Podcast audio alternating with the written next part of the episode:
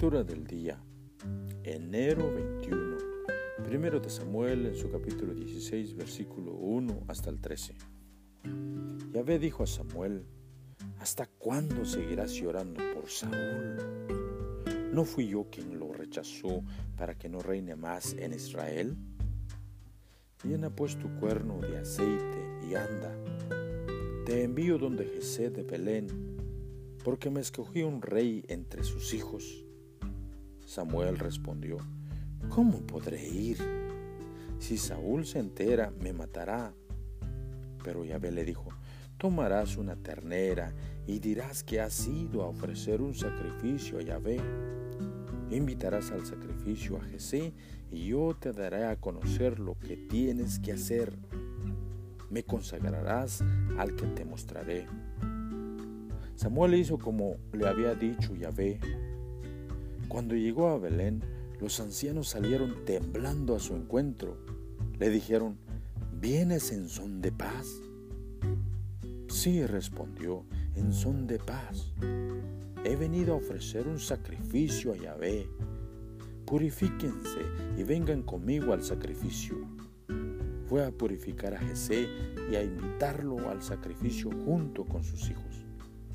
Cuando entraron, Samuel divisó a Eliab y pensó: seguramente ese será el que Yahvé va a consagrar. Pero Yahvé dijo a Samuel: olvídate de su apariencia y de su gran altura. Lo he descartado, porque Dios no ve las cosas como los hombres.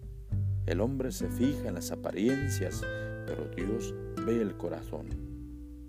Jesé llamó a Abinadab y lo hizo pasar ante Samuel. Pero Samuel le dijo: este tampoco es el elegido de Yahvé. Jesé hizo pasar a Sama, pero Samuel le dijo: Yahvé tampoco lo ha elegido. Finalmente Jesé hizo pasar a sus 7 hijos ante Samuel, y Samuel decía a Jesé: Yahvé no ha elegido ninguno de estos.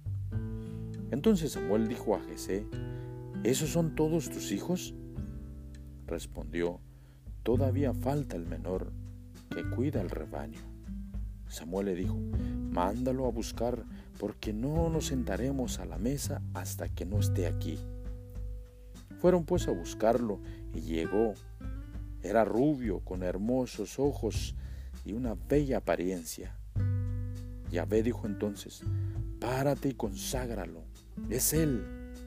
Samuel tomó su cuerno con aceite y lo consagró en medio de sus hermanos. Desde entonces y en adelante, el espíritu de Yahvé apoderó de David. Por lo que respecta a Samuel, se levantó y se volvió a Ramá. Marcos, en su capítulo 2, versículo 23 hasta el 28. Un sábado Jesús pasaba por unos sembrados con sus discípulos. Mientras caminaban, los discípulos empezaron a desgranar espigas en sus manos. Los fariseos dijeron a Jesús: mira lo que están haciendo. Esto está prohibido en día sábado. Él les dijo: ¿nunca han leído ustedes lo que hizo David cuando sintió necesidad y hambre, y también su gente?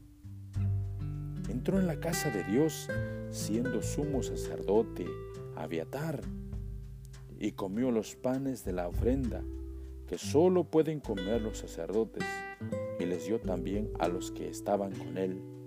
Y Jesús concluyó: el sábado ha sido hecho para el hombre, y no el hombre para el sábado. Sepan pues que el Hijo del Hombre también es dueño del sábado.